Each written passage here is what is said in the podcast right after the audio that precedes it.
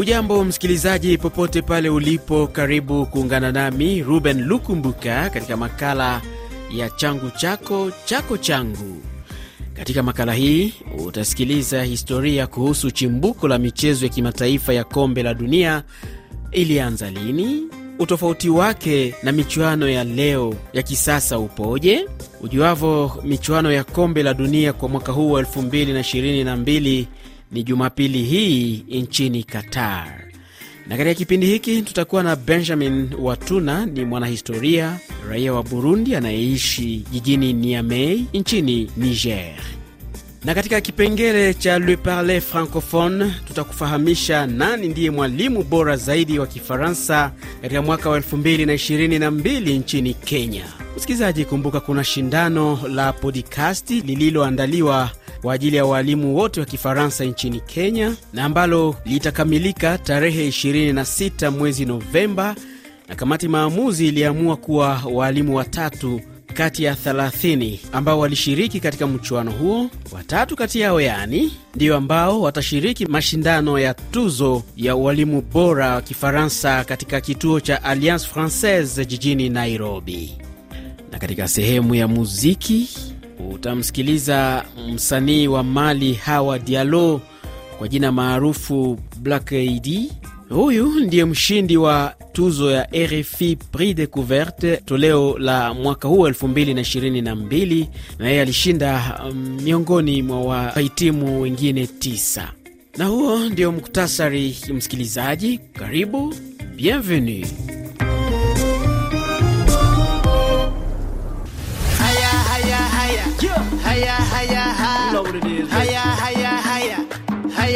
Tuanze na sehemu hii ya kihistoria. Ujuavyo msikilizaji, baada ya kusubiri kwa karibu miaka minne, mechi za fainali ya kombe la dunia sasa zinaanza kuchezwa Jumapili hii nchini Qatar, ambapo wenyeji Qatar watakuwa uwanjani dhidi ya Ecuador katika mchezo wa kundi A. Na leo katika makala ya changu chako tunakuletea historia ya mechi hizi, tangu mwaka gani zilianza na ilikuwa wapi, na wakati huu dunia inapoendelea, nini cha tofauti na zamani? Kupata jawabu ya maswali yote hayo, makala ya changu chako chako changu inaungana na ndugu Benjamin Watuna.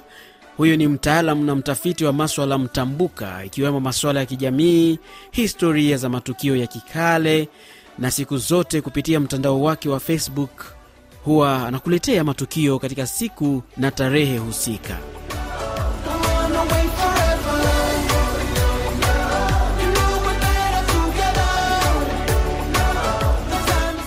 Nam Benjamin, karibu sana. Asante sana ndugu Ruben, na nashukuru vilevile kunipa nafasi kama hii ya kuzungumza pamoja na wanaotusikiliza kuhusu historia ya kombe la dunia la soka. Kwanza tupate historia ya chimbuko la michezo ya kimataifa ya kombe la dunia. Unapouliza kuhusu historia, nitasema ya kwamba mambo yote yalianza mwaka wa 1904 kipindi kile ambacho uh, shirikisho la soka la dunia ambayo inajulikana hasa kwa jina la FIFA iliundwa. Kwa hivi kipindi kile ni kama mm, nchi ambazo zilikuwa memba za shirikisho la soka la dunia zikawa zinafikiria jinsi gani panaweza pakawekwa michuano ya kimataifa, na miaka hiyo ni nchi chache kama vile Ufaransa, Ubelgiji, Brazil ambazo zilikuwa uh, memba ya shirikisho la soka la dunia. Lakini miaka kadhaa ilipita hadi mwaka wa elfu moja tisini na thelathini ambao palikuwa mtu ambaye anajulikana kwa jina la Jules Rimet ambaye alikuwa ni rais wa shirikisho la soka la dunia ama FIFA kwa mwaka ule, na ni huo huo mwaka wa 1930 ndiyo uh, michuano ya kwanza ika, ikaanzishwa ya kombe la dunia la, la soka.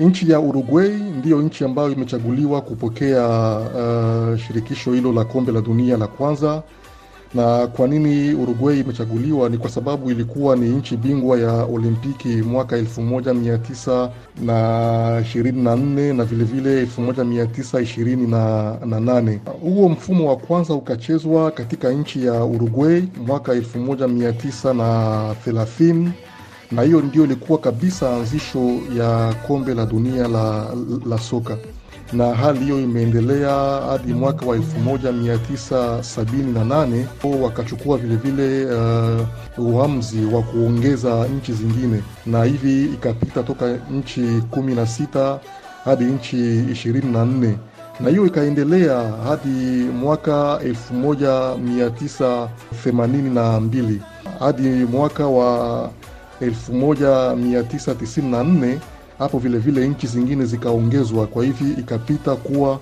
uh, nchi thelathini na mbili ambazo zinashiriki katika uh, michuano hiyo.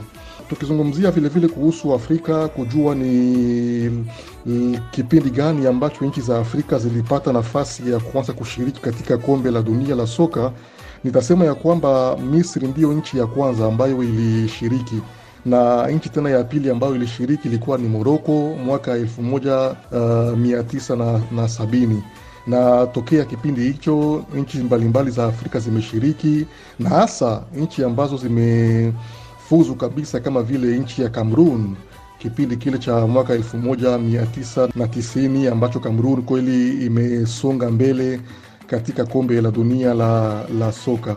Kwa hivi jumla ni hiyo historia ya jinsi uh, kombe la dunia la soka limeanzishwa na jinsi mambo yaliendelea miaka baada ya miaka.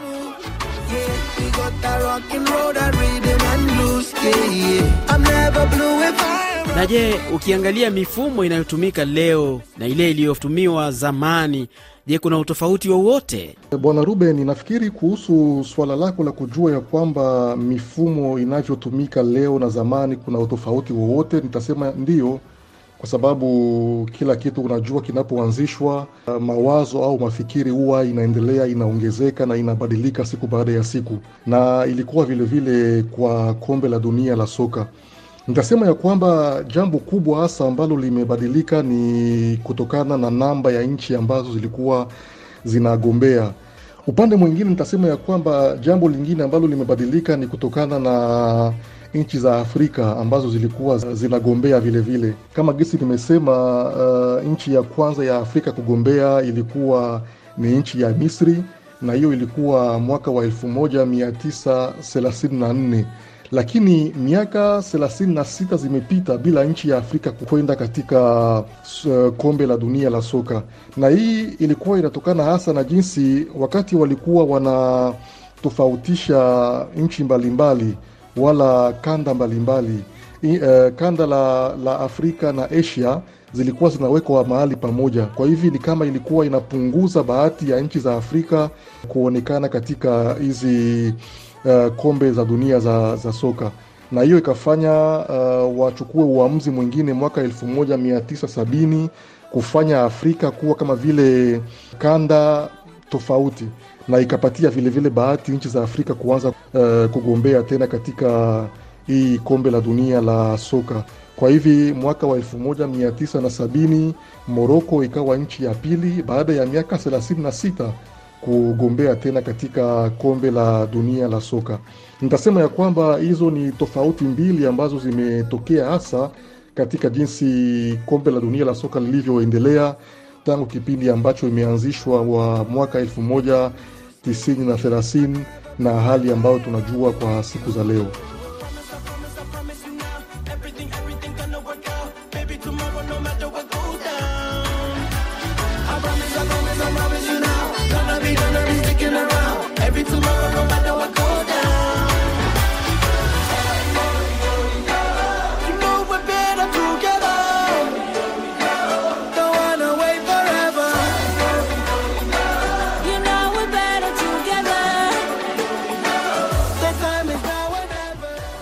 Unadhani zamani kulikuwepo na swala la ubaguzi wa rangi kama ambavyo tunashuhudia katika mechi nyingi hivi leo, iwe barani Ulaya na maeneo mengine? Uh, kuhusu swala hilo nitasema ya kwamba ubaguzi katika soka ni kitu dhahiri ambacho kinashuhudiwa, si leo kimeanza, na tokea kombe la ulimwengu lianzishwe miaka ile, nafikiri ni jambo ambalo mara kwa mara huwa linasemwa na linarudi vilevile vile, na unapozungumza hasa na wachezaji wengi wa kulipwa watakwambia jinsi gani wanaposhiriki katika uh, shirikisho mbalimbali za soka nchini za nchini, nchini Ulaya huwa wanashuhudia jambo hilo la, la ubaguzi.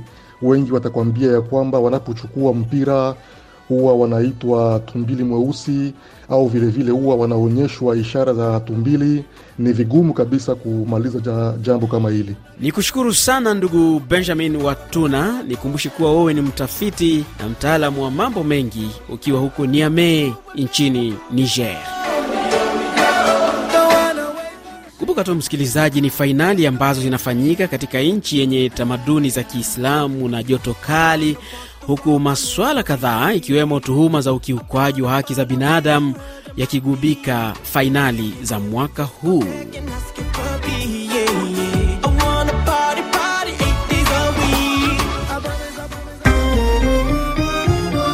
Katika kuzungumzia utamaduni, tuungane na mdau huyu wa tamaduni za Mwafrika ambaye anadadavua kiundani vuguvugu la Rasta Uran linaloendelea huko DRC.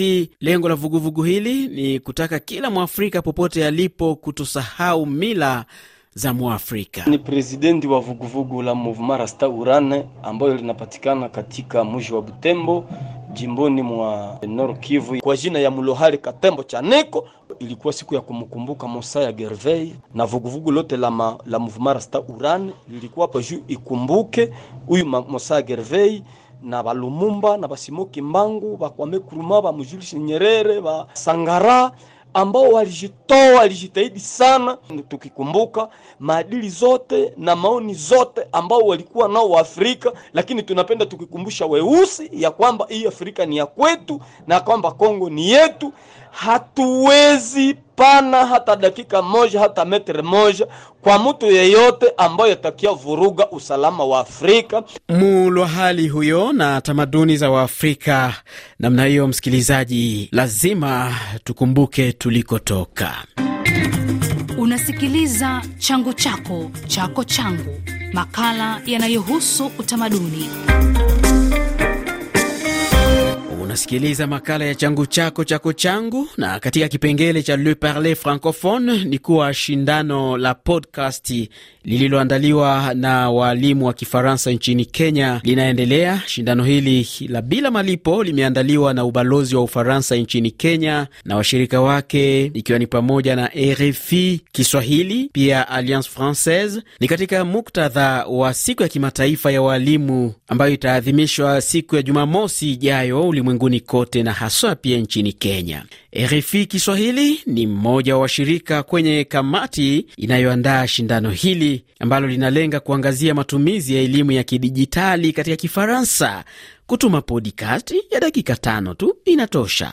Msikilizaji, kuna mada tatu ambazo nimechagua. Kwanza kuhusu maendeleo endelevu, mada kuhusu usawa wa kijinsia, na bila kupoteza muda nitakuruhusu usikilize dondoo kutoka kwa podikasti hizi zinazoshindaniwa.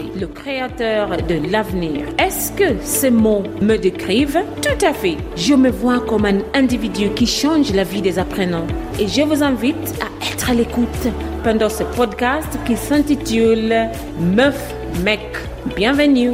Ce podcast est un peu particulier parce que je vais plutôt partager mes expériences personnelles pour aborder la thématique mwalimu wa lugha ya Kifaransa ni muumba wa siku za usoni za mtu. Hapo ameuliza, je, maneno hayo yananitambulisha?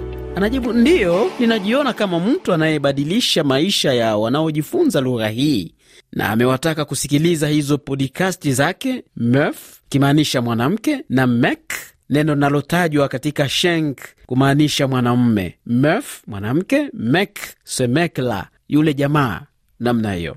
Anaonyesha usawa wa kijinsia kati ya mume na mke, kisha anamalizia kusema asante sana. Podikasti ya pili ndio hii, ni yake Edna Maluba. Bonjour, je m'appelle Edna, je suis professeur de français. Je vous présente un fox.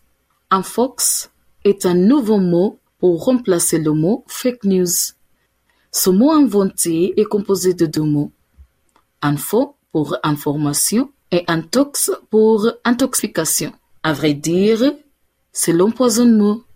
Infox signifie la fausse nouvelle ou bien la nouvelle fallacieuse. Maroba ni mwalimu wa Kifaransa katika chuo kikuu cha Kenya. Yeye amechagua neno la Kifaransa infox ambalo linamaanisha habari za uongo na ni neno la hivi karibuni ambalo limerasimishwa katika lugha ya Kifaransa kutoka lugha ama maneno matamshi ya Kiingereza.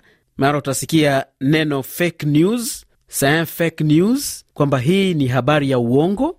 Infox inakuwa ni info tox. Kwa hivyo yanakuwa ni maneno mawili ambapo info, information, habari ama taarifa ya habari, na tox inatoka kwa neno sumu toxic. Namna hiyo, msikilizaji, niseme tu kwa tafsiri sisisi kwamba infox ni zile habari zinazoeneza sumu, ni kama kueneza habari za uongo zenye kusheheni sumu namna hiyo. Tumalizie na podcast hii ya tatu, na mwalimu hapa Damien anaanza Salut à tous et à toutes, je suis Damien et vous écoutez Le Fausse pour le Monde.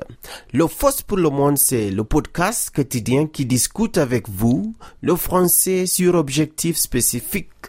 C'est parti. Aujourd'hui, nous allons discuter le développement durable et plus spécifiquement l'éducation. Hamjambo enyi marafiki, mnasikiliza Force kwa dunia.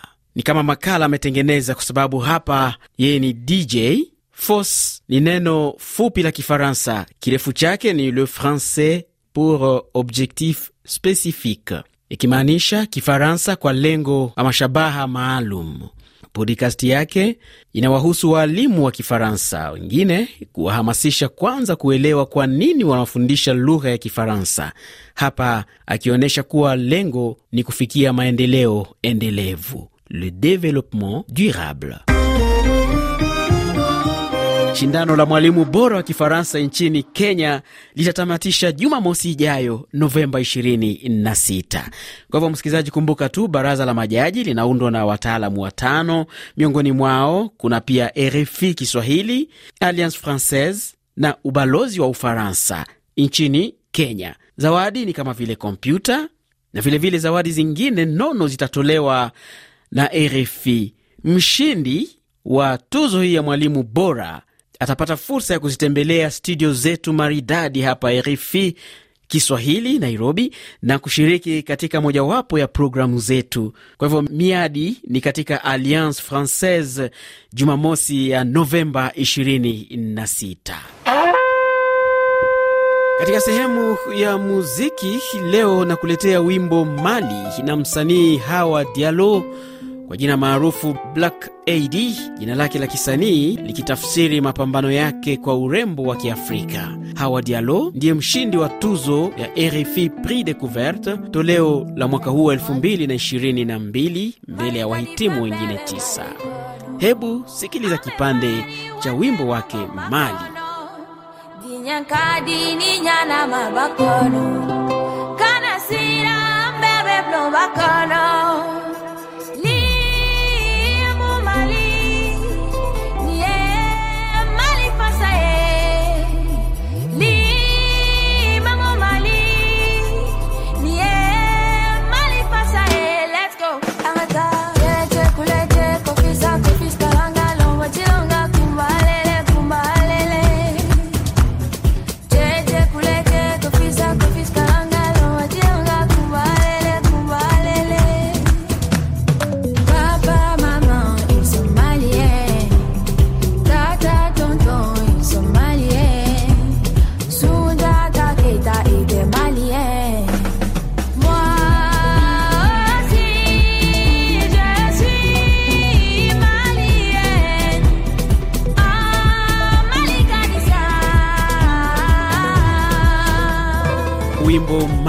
na mwanamuziki kutoka nchini Mali Hawa Diallo, mshindi wa RFI Prix Decouverte toleo la mwaka huu, na alitangazwa Novemba 18 wakati wa matangazo ya Facebook Live yaliyoongozwa na msanii kutoka Nigeria Yemi Alade. Un peuple, un but wa makala changu chako chako changu, nami Ruben Lukumbuka. Jumapili hii nikutakie Jumapili njema na kwaherini.